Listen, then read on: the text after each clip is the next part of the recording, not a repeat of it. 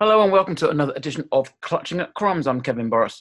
In these podcast series, I've been talking to creative people, singers and songwriters and magicians, performers who currently have no outlet for their creative talents. Um, we've been talking about how they're making the most of this downtime and this lockdown, using Facebook, using Zoom, just finding ways of performing and rehearsing and doing the things they like doing. Also, being very good for their mental health. A lot of creative people have that kind of slightly you know either side of the, the, the creative fence if you like. And these people who perform it's great for their mental health and they're all struggling and finding it difficult because they have no outlet. So instead of that i thought i would talk to my friend dr simon elliott um, who is a very well respected and, and very well selling author on um, roman britain. Um, so simon thank you for joining me first of all.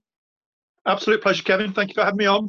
Well no of course. Now i thought you see because I've been talking to singers. I've got one one multi instrumentalist I had on the show the other day, who doesn't have a job. this is his job. He makes money out of performing. He does open mic nights. He runs open mic nights. He makes records. He does gigs, five or six gigs a week, and he's got no creative outlet. He's really stifled by what's going on. But I thought with you, because you're obviously we'll talk about your books in a minute, but you're an author, an archaeologist, and this this this COVID nineteen is not actually stopping you doing your doing your work, is it? It's kind of it's you're, you're kind of you're the opposite. You're throwing it back in its face. Absolutely. I, I, I laugh in the face of COVID and say I'm going to overcome you in my own way through just doing my day job. So my day job is getting up at about five five thirty in the morning and putting six music on or Planet Rock and uh, basically trying to break the back of a working day, writing my books, before lunchtime and then taking the dog for a walk. So in actual fact, my day has not changed at all, apart from the fact there are a lot of people in the fields where I live near Maidstone taking dogs for a walk going for a walk who we've got to stay about a kilometre away from. So apart from that, it's actually my normal day job. And in actual fact, the bizarre thing is I've got I've got about five or six publishers. The one industry which appears not to have been affected at all is publishing because we're just cracking on. I got engaged. Um, I've got nine books out, which we can talk about in a minute, for sale on Amazon, etc. And I got engaged to write one over a six-week period at the end of January, which almost broke me, but I did. It was 100,000 words, big coffee table-sized book, lots of colour plates.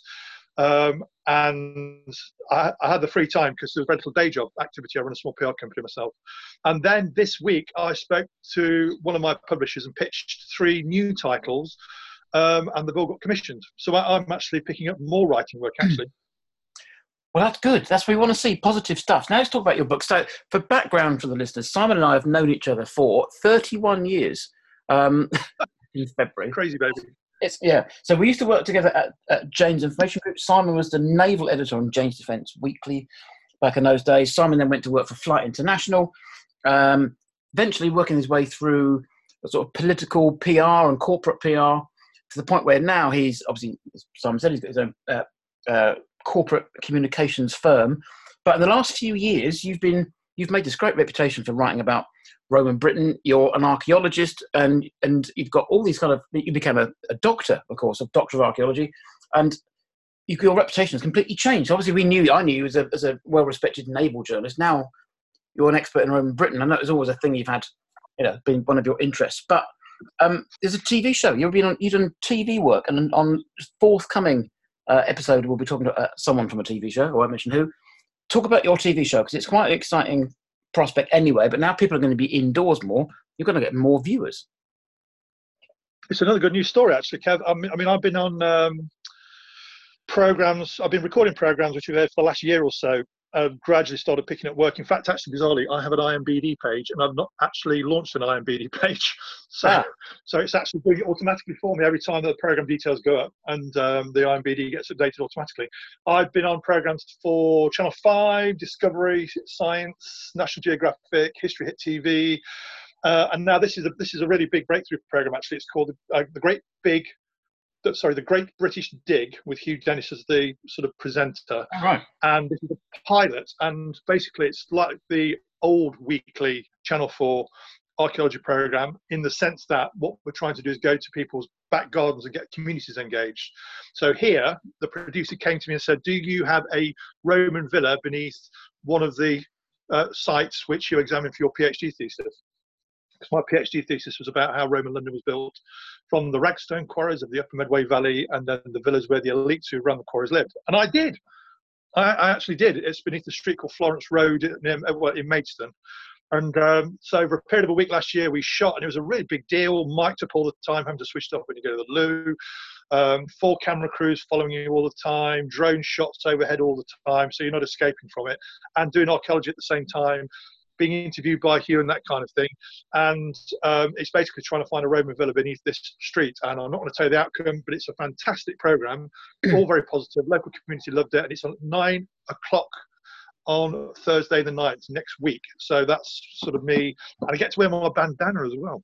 Oh, now, yeah, again, Simon Simon is famous for his bandana as as anything else. So Simon, I've been to We've done Glastonbury, we've done several Reading festivals, we've done a lot of, we've done a lot of festivals together. Um, we, do you remember when we, we went to see REM at, to uh, a town in Buckinghamshire, I'm not even going to name, in 1995. That's, that's I remember your, bandana from Glastonbury. Um, so it's nice, it's nice that that's, that's still going. So how many episodes of this programme are there?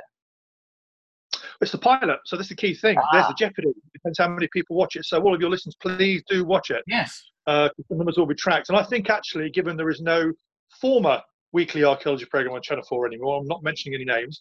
No. Um, if, if, if, it gets a big view, viewing audience, and it, I'm, I'm, sure it will actually, they're doing massive amounts of promo at the moment already on it.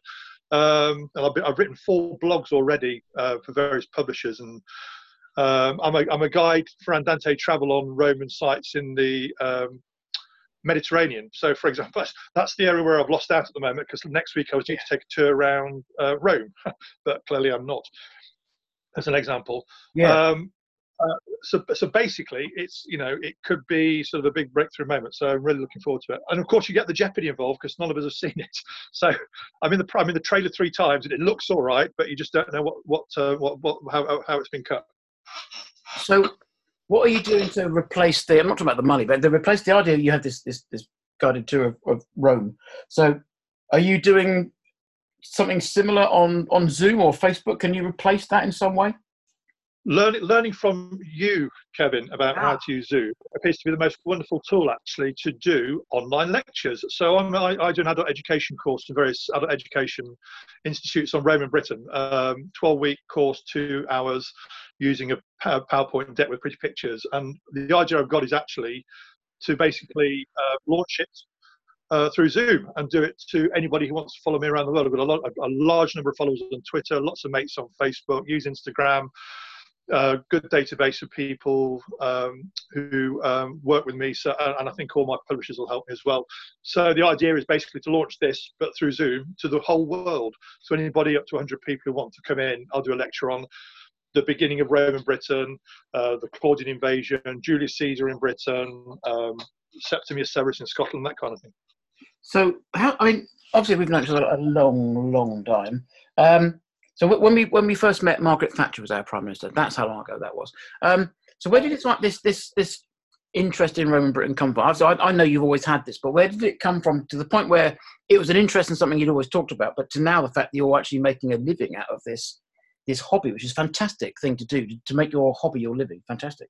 The the, the um, you're quite right. I've always loved uh, ancient and classical history. Anyway, my first degree was a, a sort of a, um, two-two in history and politics from that great centre of learning uh, in history, Bradford University.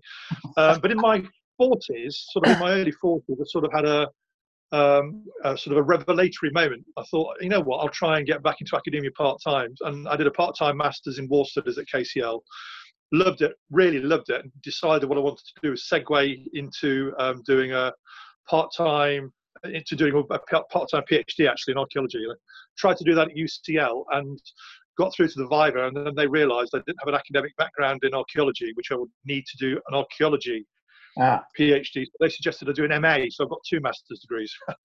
I've got an MA in archaeology, and on the back of that, I then did the PhD, and I, that's when I stepped away from doing frontline public affairs and PR uh, in 2014. I graduated in 2017, sat down trying to work out how to monetize intellectual property because there was a lot. I thought, well, I'll do the writing, but I won't pay the bills. I'll do the guide lecturing, now doing the broadcasting, and now I'm going to be doing the online lecturing as well. So, in actual fact, one of the really odd things about the lockdown is it's made people think completely differently about how they go about things. And I think the world, when it comes out of it, sooner rather than later, hopefully, will be quite a different place in certain respects because people will have invented through necessity a different way of doing things which are important to them. Um, yeah. And one of them is going to be, um, I, I, think, actually, the, the, the online lecturing. Actually, um, it's very interesting. You know, I, am giving. Um, I was due in April also to be giving a, a, keynote speech at uh, HistFest, which is a history festival that takes place at the British Library on my Julie Caesar book. Uh, but obviously that got cancelled and that's been pushed back to later in the year. Um, but HistFest this afternoon are doing a live stream broadcast on YouTube where the organizer uh, is interviewing various people who are presenting at the show later in the year and who've got books to push. And so you get free uh, online access to really high level sort of experts in their fields, and that's thinking out of the box. Shows yeah. how human beings are exceptionally resilient. One of the reasons why we're going to get through this is because we are having to think outside the box and we're coming up with solutions. Um, and yeah. we will be doing things differently. I think you know it's a very positive thing to come out of it.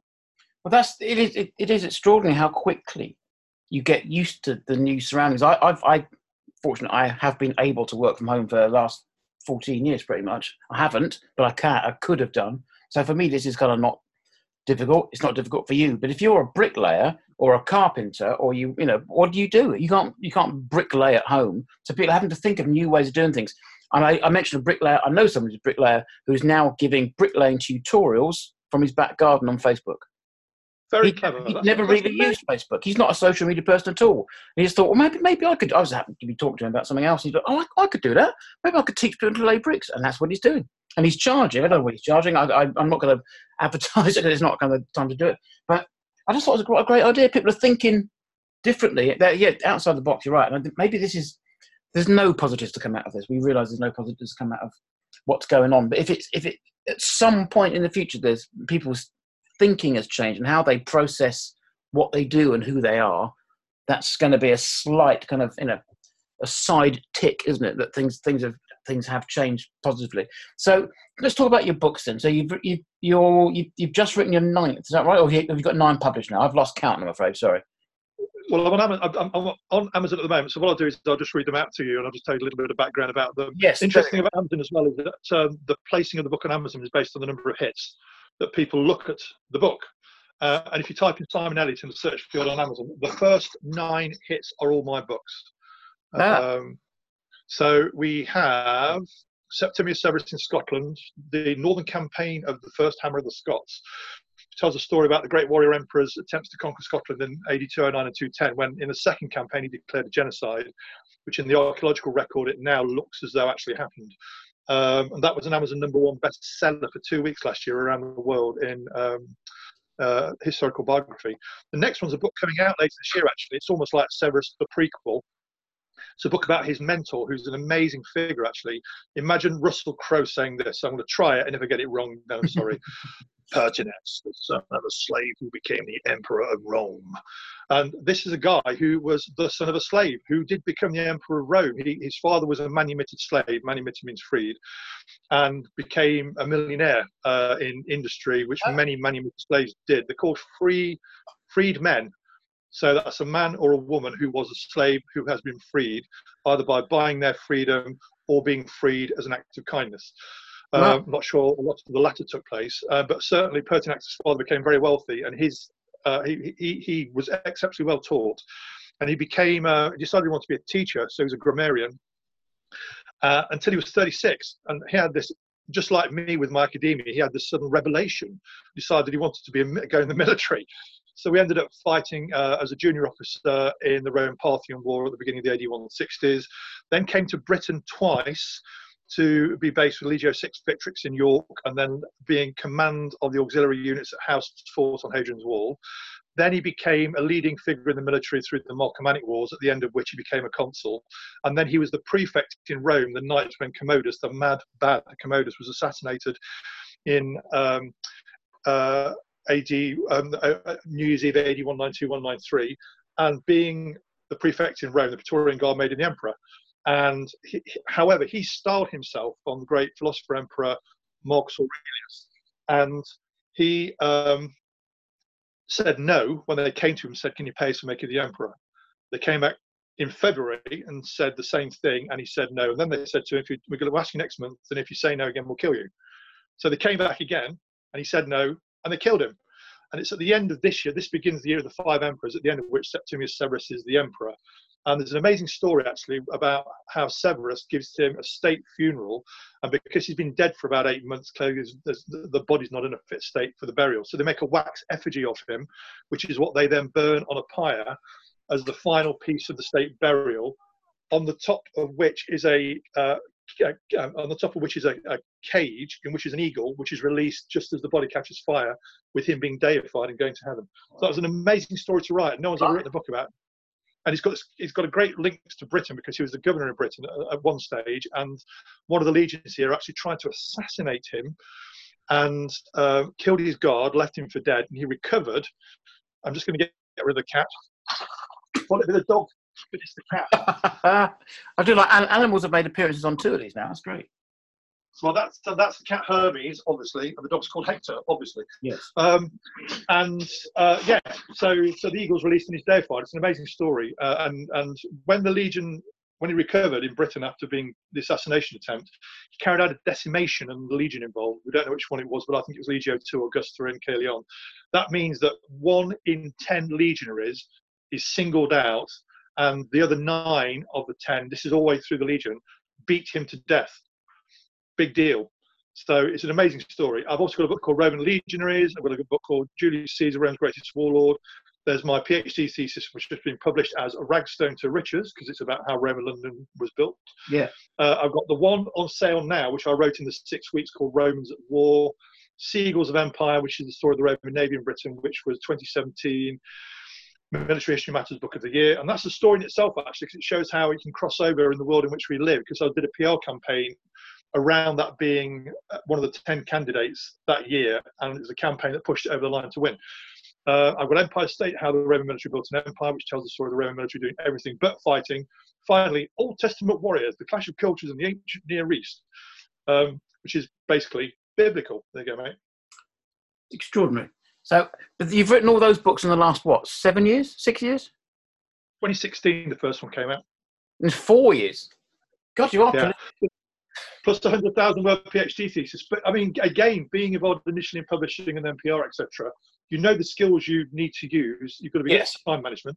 Yeah. There's got to be a fairly common thread about how the books go through. So there's always a, a, a chunk of intellectual property from one book which you don't use, and that can often form the uh, core, the core of the next book, which you build around. And in fact, actually, the book I've just delivered, which will be out next year, so it's not on pre-sale, is a great theme actually, um, and it's British. It's called uh, Roman Britain's Lost Legion: What Really Happened to Legio IX Britannia. So it's the, the story of the Eagle of the Ninth, Rosemary Sutcliff, but as a detective story from a historian's perspective, looking at all the hypotheses about what could have happened to this legion, which disappears. The only legion.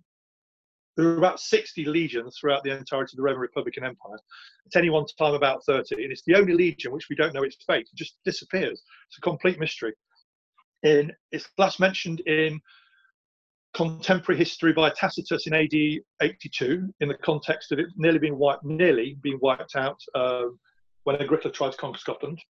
Ah. That's mentioned in epigraphy, i.e., in an inscription in York in AD 108 it's replaced in York in AD 122 by Legio 6 Victrix when Hadrian visits. And then in AD 165, there's a list in Rome of Roman legions on a column extant at that time, and it's not on it.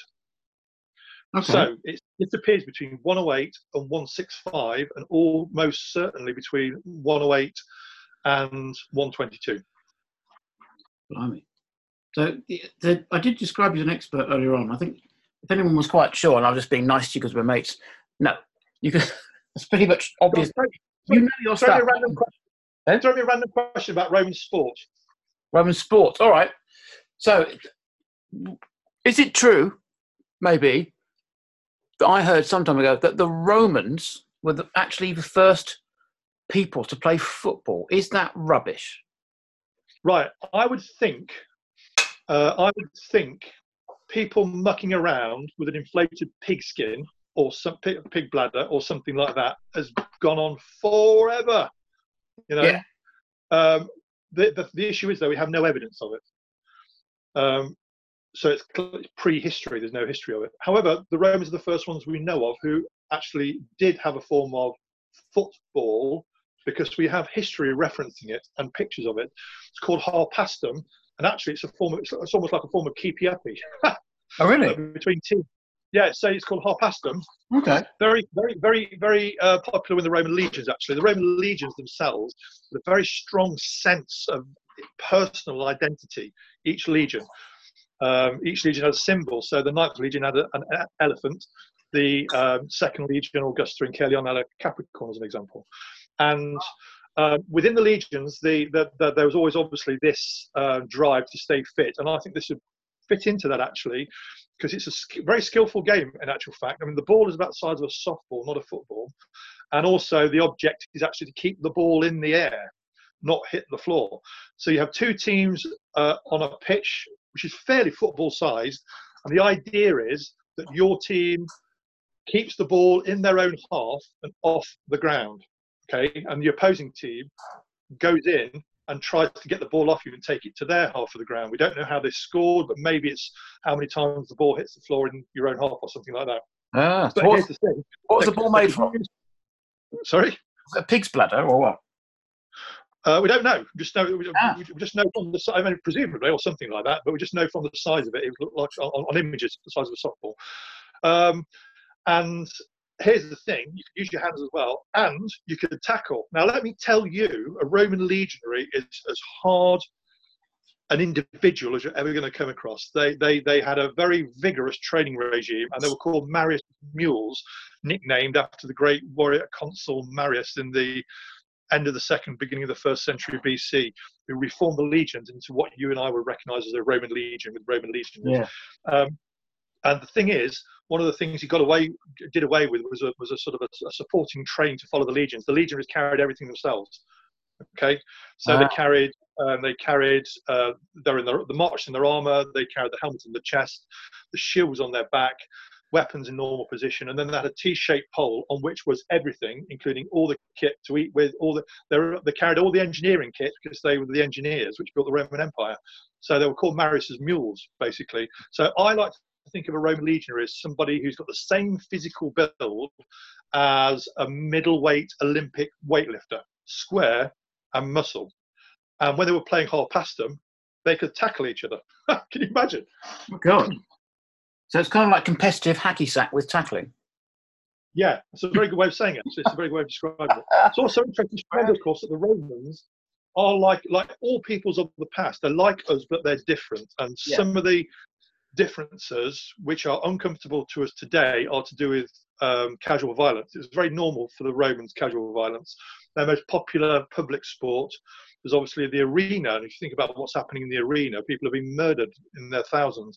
I saw one theory that more people lost their lives in the Colosseum arena over the period of its use than any other similar sized place on earth apart from the nuclear explosion sites at Hiroshima and Nagasaki, which is worth thinking about actually. and in the, in the in the arena, I mean, there was a set piece of activity basically. The first, basically, it was all day. You had to go, and um, the first third was the public executions, Mm. which, by the way, could be as theatrical recreations of um, Greek or Roman literature with the people to be executed dressed up as the people who die in the drama. So, you know, casual violence attitude, completely difference us today. Mm. Then you had the wild beast hunts with beasts being killed in their thousands and thousands. Um, the mad bad Commodus is thought at one stage to have killed 100 lions with javelins, so they must have been drugged because he was an idiot. And then you have the gladiatorial combat. So the whole lot is very sanguineous. Um, and if you want to get a sense of what it's like to go into one of these arenas here, go to the Guildhall Library in London, which is the Guildhall. The library's um, the art collection there. So the Guildhall Art, Li- Guild, Guildhall Art, art, art Okay. Library actually, and it's got three stories of pictures. But then on the bottom floor, they've exposed the Roman amphitheatre, the foundations. You could walk into it through one of the entrances. And if you want to get the hair standing up on the back of your neck as you're walking along, and the stone's about four or five courses high, so you, you can get real, the real sense it's an amphitheatre. And just as you're about to enter the arena, there are two rooms either side which have uh, slots of portcullises facing out onto the arena. And these are clearly the uh, places where the beasts are kept. So Ah. your experience of entering the arena includes hearing the be- hearing the beasts, which are going to fight each other and humans or execute people, and smell them as well. So it's a very real experience. Oh, okay. It sends the hairs on the back of your neck. It's very odd. When we are, when we're allowed out, the first place I go, not the pub. And- and then you pub. And then you have the chariot racing as well, of course. So um, the Colosseum could, could hold about 80 or 90,000 people. However, if you go to the Palatine Hill and stand on top of the Palatine Hill, behind you you have the Forum Romanum. In front of you, you have the um, Circus Maximus, the, the Hippodrome, which is where they have the chariot racing, exactly as you see in Ben Hur, effectively. yeah. Uh, what you don't see there, though, is it's a very organised thing with four racing teams around the entire empire, all with a different colour uh, the greens, the, the whites, etc. And you, as you grow up, will be brought up to support one of the teams by your dad in the same way I support Nottingham Forest because my Hmm. dad supported Nottingham Forest. Yeah. You support one of the racing teams, and you have exactly the same thing happening around them as you do today. You have gambling, uh, legal and illegal, and uh, you have violence, crowd violence. I mean, there's, there's there are cases in Byzant uh, in um, Constantinople where the um, racing teams are egged on by the emperor or would-be emperors to attack the would-be emperors or emperors. So they become almost a state, um, a- a- an arm of the state, as it were. So it's absolutely intrinsically linked all the way through all strata of Roman life from top to bottom. Uh, so sport to the Romans was important to, to, to them as it is to us. Well, fascinating stuff. I mean, let's hope people listening to this are of, of their interest in Roman Britain or the Romans in general peaked. Simon, thank you very much indeed for joining me uh, once again. Um, this is the kind of thing that I've just we're trying to get positive stuff out there. It's a very difficult time to be positive, but we're listening, we're talking to magicians and artists and and singers and songwriters and bands and authors like yourself, and just trying to see how people are coping with the current situation. You're coping extremely well and, and thriving off it. So that's fantastic. Good to hear. So Simon Elliott, Dr. Simon Elliott, keep forgetting to call you that. Sorry. Um, thanks for joining me. Uh, Simon's books are available on all many, many platforms and many, many all good bookshops, but you can't go into bookshops currently. So Amazon. Do have a look on Amazon in whatever country you're listening to this. You can get Simon's books on Amazon. It's Simon Elliott with two L's and two T's. So in the meantime, Simon, thanks once again, and I'll speak to you again soon. My name's Kevin Borras. Thank you.